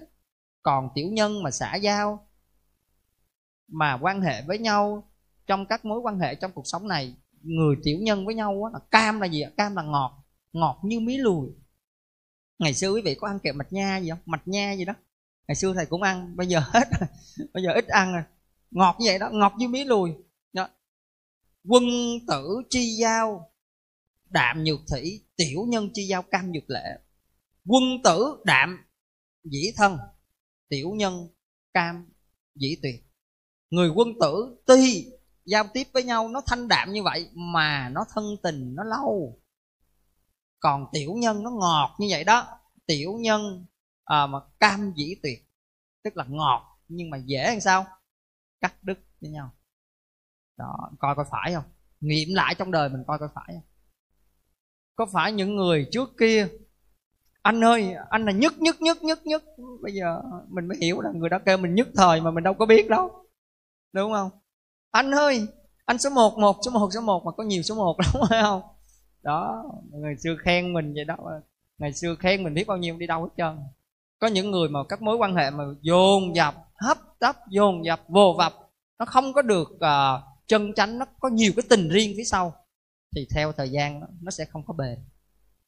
Vậy đó cái gì mà nó thanh đạm nó không có nhiều tạp chất tức là nó không có nhiều cái bất thiện nó không có nhiều cái riêng tư ở trong thì theo thời gian nó lại bền. Những người bạn mà bạn đạo với quý vị á thì coi coi những người bạn đạo mà những người đến hôm nay đi được với quý vị á là những người đó là thường là thanh đạm như nước vậy nè còn những người mà ngày xưa khen mình chị ơi chị đẹp như tiên chị thêm dấu hiền chị gửi cho em tiễn đi đâu hết trơn. Dạ. không? Chị ơi chị đẹp như tiên chị thêm dấu ngã chị tiễn em đi. Thì có chứ đừng có thêm mà mà mà mà dấu hiền không? Nghĩa là ngày xưa mà những cái mối quan hệ vừa vặt đó bây giờ nó hết rồi. Mà mình thấy cái này dễ biết lắm. Bắt đầu ai mà khen mình khen khen quá khen vừa vừa thôi. Con đợt có cái cô của nhắn tin thầy xong nhắn tin xong nó thầy hết muốn giúp lắm. Con nghe, nghe thầy là cái gì càng khôn thay đổi vũ trụ gì? Trời con nghe câu đó thầy chết quá thầy nói, rồi rồi, thôi xong rồi. Thôi cái thầy lơ luôn thầy rồi. Khen khen vừa vừa thôi, nếu để thầy còn nở lỗ mũi mà khen xong mà thầy biết, rồi rồi, thôi thôi. Rồi né càng sớm càng tốt. Bắt đầu là mình hiểu được trong cuộc đời này á, là sự thật nó là như vậy. Cái gì mà nó càng ít tạp chất, ít tình riêng, ít cái cái bất thiện ở sau thì nó đi lâu dài với nhau, nó được đẹp ha. Rồi, câu hỏi số 4 của dạ xa phải sống như thế nào được gọi sống tối thượng? Thì ở đây đức phật trả lời phải sống với trí tuệ được gọi sống tối thượng. Tức là sống sao mà có trí tuệ thì gọi là sống có tối thượng nếp sống tối thượng. Thì, thì bây giờ thầy đố với phật tử một câu đố nho nhỏ nha. Có mấy cách để phát sanh trí tuệ? Rồi thầy mời chị trả lời.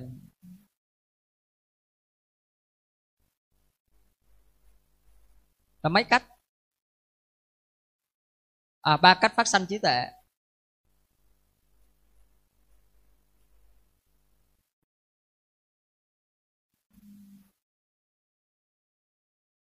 Rồi rồi, cảm ơn chị nha.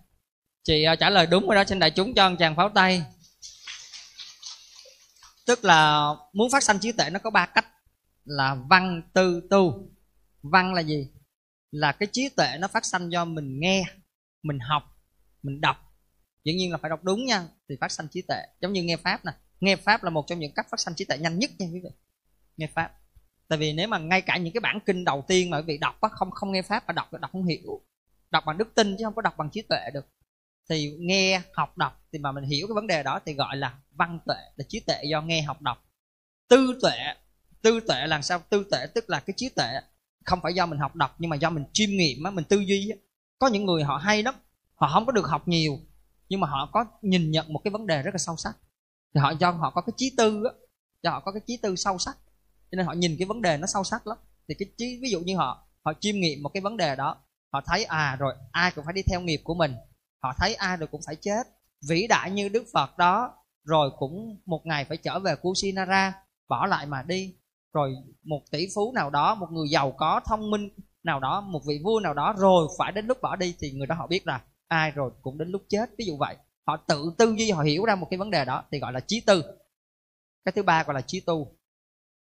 Trí tu này á, có phải là hôm nay do tụng bài kinh xong ra hiểu cái vấn đề gọi là trí tu không? Yeah. lâu nay mình nghĩ vậy đúng không? Trí tu là ở nhà niệm phật trì kinh xong rồi mình hiểu vấn đề gọi là trí tu đúng không?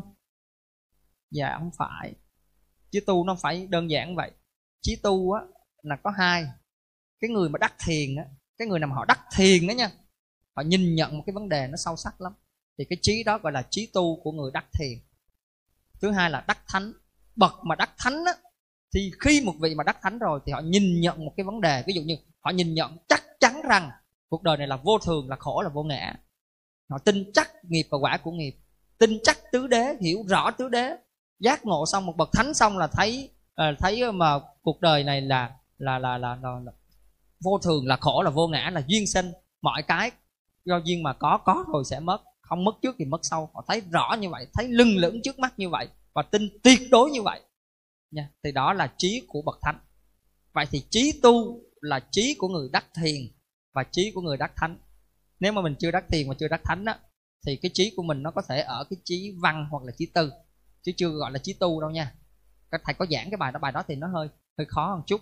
Vậy thì với một người mà có trí tuệ, mình sẽ biết sống như thế nào?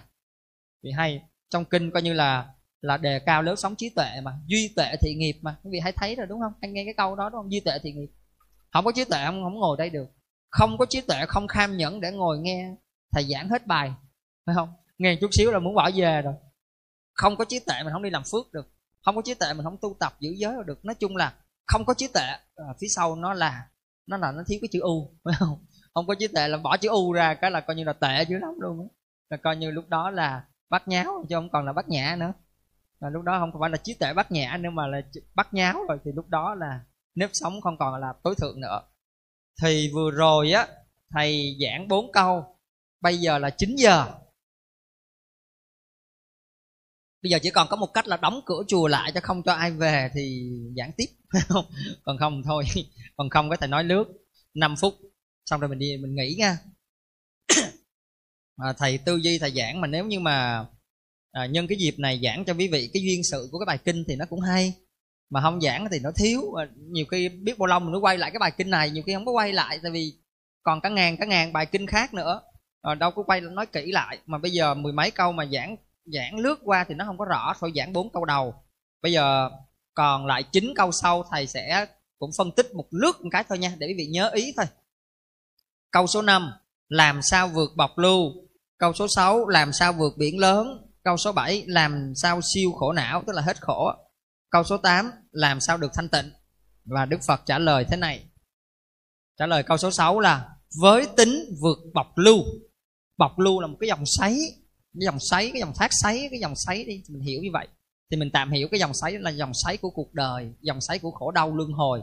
Thì với tính tính ở đây vì nhớ tính ở đây không phải là cái chỗ đức tin nữa mà ở đây tức là đang nói về cái đức tin của bậc thánh sơ quả tu đà hoàng. Nói dễ hiểu á, là muốn vượt bậc lưu là phải đắc sơ quả tu đà hoàng. Mà đắc sơ quả tu đà hoàng thì nổi trội là cái tính nha.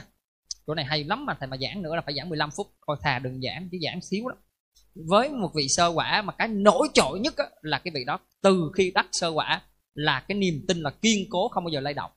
Bậc sơ quả cho nên ở đây Phật nói với tính vượt bọc lưu. Câu số 6 Phật trả lời là không phóng dật là vượt cái biển lớn. Vượt biển ở đây không phóng dật ở đây là đang muốn nói về trí của bậc nhị quả từ đà. Từ ờ, mà, mà, từ đà hàm là muốn nói về không phóng dật nha. À, có nghĩa là nói cái vị từ đà hàm tiếp tục để không phóng dật phải tiếp tục nữa, ráng tiếp tục nữa chứ không có không có phóng dật. Và thứ ba là làm sao vượt qua khổ não là tinh tấn. Thì đang nói về trí tuệ của bậc Anaham là phải tinh tấn, tiếp tục tiếp tục tinh tấn của bậc thánh Anaham và thứ tư là với trí được thanh tịnh. Muốn được thanh tịnh thì phải có trí tuệ. Tức là cái vị này phải tiếp tục kiện toàn trí tuệ là đang muốn nói về thánh quả của bậc a la hán thì bốn cái câu này là là nói về trí tuệ của bốn bậc sơ quả, nhị quả, tam quả, tứ quả nó khó lắm chỗ này nó hay lắm khó lắm. Bây giờ thầy mà giảng thì phải giảng cho hết ý. Còn không thì thôi à, nói nửa chừng cho quý vị nửa mừng nửa lo. Rồi câu số 9 làm sao được trí tuệ? Câu số 10 làm sao được tài sản? Câu số 11 làm sao đạt danh xưng? Câu số 12 làm sao kết bạn hữu? Và câu số 13 là đời này qua đời khác làm sao không sầu khổ? Là 13 câu. Thì câu số 9 làm sao được trí tuệ? Phật trả lời là khéo học không phóng dật minh nhãn khéo phân biệt. Nhờ hành trì như vậy vì ấy được trí tuệ tức là phải sống phải có siêng học hỏi phải uh, khéo phân biệt có chánh kiến là không phóng dật hành trì như vậy sẽ có trí tuệ. Rồi tiếp tục là câu số 10 là làm sao được tài sản? Làm sao được tài sản thì phải làm gì khéo thích hợp làm mọi cái cho thích hợp phải có trách nhiệm, gánh vác, có trách nhiệm, phải phấn chấn là phải siêng năng và thích hoạt động. Như vậy được tài sản. Nội cái chỗ tài sản này giảng nó hay lắm quý vị. Tài sản ở đây, quý vị phải hiểu là có hai loại tài sản, là tục sản và đạo sản. Tục sản là gì? Tục sản là tài sản của thế thế tục. Và đạo sản là tài sản của của đạo nghiệp đó, của đạo nghiệp của một người tu hoặc là đạo nghiệp của một cái người cư sĩ như quý vị. Thì tục sản chính là nhà cửa xe cộ rồi đó. À, cái đó dễ hiểu ha. Còn đạo sản là gì? Là đạo nghiệp là sự thành tựu trong con đường tu học. Thì cái sự thành tựu trong con đường tu học đó thì gọi là tài sản về về về xuất thế hay là tài sản đạo nghiệp. Thì một người xuất gia thì có cái đạo nghiệp của người xuất gia có cái tài sản của người xuất gia không? Đó chứ bây giờ đi xuất gia thì đâu có gọi là tục sản nữa mà cái cái cái cái tài sản của người xuất gia là gì? Đó là thầy hay nói về thất thánh tài đó. Tính giới, tàm, quý, văn, xã tuệ. Có niềm tin nè, có giới nè, có tàm, có quý nè, có đa văn nè, có xã thí nè và có trí tuệ. Thì đó là thất thánh tài. Hoặc mình nói cho nó rốt ráo. Cái đạo nghiệp của người tu mà rốt ráo quá nha. Đó chính là thánh quả, là giác ngộ, là giải thoát, là thánh quả, là niết bàn. Đó là cái đạo nghiệp của người tu rốt ráo nhất đó thì chỗ tài sản nó Phật trả lời như vậy. Rồi câu số 11 làm sao đạt danh xưng? Rồi chân thật đạt danh xưng. À, muốn có danh xưng thì phải sống nếp sống chân thật như hồi nãy thầy giảng. Câu số 12 làm sao kết bạn hữu? Tức là làm sao có nhiều bạn đây kết bạn có nhiều bạn đây? Đức phật trả lời là bố thí kết bạn hữu. Nha. Thật ra thì nói rộng là nó bốn nhưng mà nó gọn là nó một quý vị muốn có bạn á là một trong những cách để cho mình có bạn mà hóa độ gieo duyên với nhiều người đó là bố thí. Nhưng mà nói đủ quá quý vị. Nói tới đây thầy không nhắc cái vị. Hồi cho thầy nhắc xíu đi cái vị à, hồi nãy mà cái vị thái tử mà bị à, dạ sa mà ăn thịt đó thì cái vị đó vị biết không? Đệ nhất về về gọi là à, mà nhiếp phục chúng sanh. Ở ngoài đời gọi là cảm hóa lòng người đó. là cái vị thái tử đó đó. Cái vị thái tử đó tên là Hatthaka Alavaka. Hathaka tức là sao? Sau khi Đức Phật giảng cho dạ sa nghe xong cái bài kinh này nè thì dạ sa đắc sơ quả tu đà hoàng mà đắc thánh rồi thì còn ăn thịt uh, cái cái cái đứa bé này nữa không? Không. Thì lúc này á cái à, những cái người quan này mới đưa cái đứa bé qua cho cho đức phật. Đức phật mới đưa qua tay của dạ Sa và dạ sa mới trả ngược lại cho cái ông quan này. Thì cái đứa bé này nó được trao tay như vậy thì Hathaka tức là trao tay. Đó. Và cái đứa bé này lớn lên sau này lớn lên nha gặp Đức Phật tu học và đắc được thánh quả A Na Hàm và quý vị ra vườn thiền quý vị tìm cái vị cư sĩ hathaka Alavaka đệ nhất tứ nhiếp pháp. Tứ nhiếp pháp tứ là bốn nhiếp là nhiếp phục. Đệ vị này là đặc biệt là nhiếp phục được chúng sanh. Nói dễ hiểu là vậy nè cái vị này á, đi tới đâu là nhiếp phục người ta nghe cái vị này hết nè nhiếp phục được hay lắm thì đệ nhất tứ nhiếp pháp tứ là mấy? Thứ là bốn cái vị này nhiếp phục bằng cái nào? Bằng bốn cách. Thứ nhất là bố thí. Thứ hai là ái ngữ. Thứ ba là lợi hành. Và thứ tư là đồng sự nha. Và đây cũng là bốn cái phương pháp để nhiếp hóa chúng sanh. À, cho nên quý vị muốn độ sanh muốn giúp người á, là vì phải có bốn cái này. Bố thí. Bố thí là cách kết bạn hữu cũng là cách độ sanh. Nhiều khi á, mình nói họ không nghe đâu mà mình giúp cho họ cái gì đó rồi họ mới nghe. Đó là nó vậy đó bố thí. Thứ hai là ái ngữ. Nhiều khi người ta nói người ta hỏi mình câu đó mà cái cách trả lời của mình á là người ta theo mình. Cũng có một câu trả lời đó thôi. Ví dụ như hồi nãy đệ tử thầy nói là kính bạch chư tôn đức bóng thôi. Đó, thầy mà không có kham nhẫn là thầy thầy thu luôn rồi đúng không? Kính bạch chư tôn đức bóng đó ví dụ vậy. Hoặc là mình có người đó đang bệnh nói à, mà chị ơi chị giúp cho em. Em à, bệnh quá chị có thể à, chỉ cho em cái bài thuốc không bệnh ai mà không bệnh? Đi ra người tìm thuốc mà mua thuốc uống chứ hỏi hỏi gì hỏi thì cũng có một câu đó thôi mình nói à, ai thì có thân thì phải có bệnh thôi. Bây giờ em ra bác sĩ em hỏi bác sĩ coi tư vấn bác sĩ cái bệnh của em là bệnh nào rồi bác sĩ sẽ cho em cái thuốc đó hợp tự nhiên có một câu rồi ái ngữ cái ái ngữ nó quan trọng dữ lắm. Cho nên cũng là cái lời nói đó mà nói đúng nói nhẹ nhàng nói uyển chuyển nói đúng chân lý nói từ tâm là, là ái ngữ là hóa độ được chúng sanh. Và thứ ba là lợi hành. Lợi hành là sao? Làm lợi ích cho mọi người mình làm lợi ích cho họ mình nói họ họ nghe. Và thứ tư là đồng sự. Nói cái này nhà quý vị cứ than với thầy hoài tại sao con nói người ta không nghe? Thì bây giờ thầy chỉ cho cách nói cho nghe nè. Đồng sự là gì? Đồng là hòa đồng cùng hòa đồng với người đó nha. Và để mà gần gũi người đó thì lạ những người mà gần gũi nói họ lại nghe. Nhưng mà dĩ nhiên là hòa đồng chứ không có hòa tan nha. Cái hòa đồng với họ cái dạ hòa đồng. Bữa nào đi ăn chợ mà, ờ à, đi luôn đó. Bữa nào à, em đi cãi nhau với bà kia em cãi không lại chị đi cãi phụ với em. Ừ có gì để chị phụ với em? Mình hòa đồng chứ không có hòa tan cái đó là hòa tan luôn rồi nha. Mình phải có chánh kiến của mình. Mình gần gũi trong một cái chừng mực nào đó nhưng mà không có để cho mình đánh mất cái cái pháp của mình. Vậy thì muốn độ sanh á muốn nhiếp phục ở ngoài đời gọi là đắc nhân tâm á. À, thì ở đây đức phật dạy là bốn cái. Đó là thứ nhất bố thí thứ hai ái ngữ thứ ba lợi hành thứ tư đồng sự thầy có giảng cái bài này rồi. Muốn độ sanh, muốn nhiếp phục thì làm cái này. Thì quý vị biết, lớn lên cái vị thái tử này nè, ông ông đặc biệt là mỗi lần ông đi đâu, ông này kia cái là thính chúng bao quanh đấy vậy đó. Thì cuối đời ông mất đó nha. Ông đắc an hàm sau ông mất đó ông mới sanh thiên. Và khi sanh thiên rồi đó, ông mới quay lại, ông nói với đức phật một câu mà trời thầy nghe. Và thầy nói lại với quý vị nha. Kính bạch đức thế tôn, trong đời của con con thấy có bao điều, có ba điều con làm không bao giờ đủ. Có ba điều con thấy thiếu.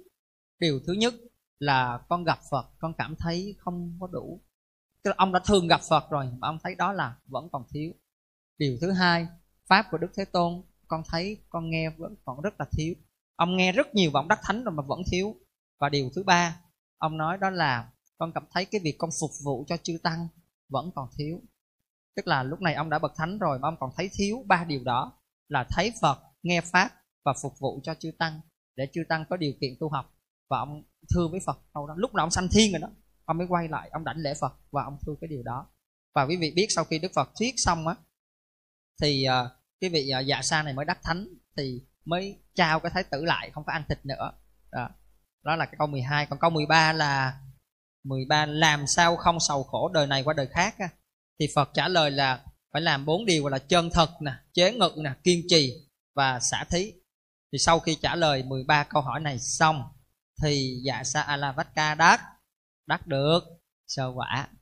Đó, hôm nay quý vị nghe về câu chuyện Alavaka và 13 câu hỏi của dạ sa. Quý vị có học được cái ý gì không? Đó. bây giờ là 9 giờ 10 rồi. Thôi nghỉ luôn hồi nãy thầy giảng tâm từ rồi khỏi giảng lại rồi 9 giờ 10 rồi bây giờ xuống ăn chè rồi nghỉ nha nha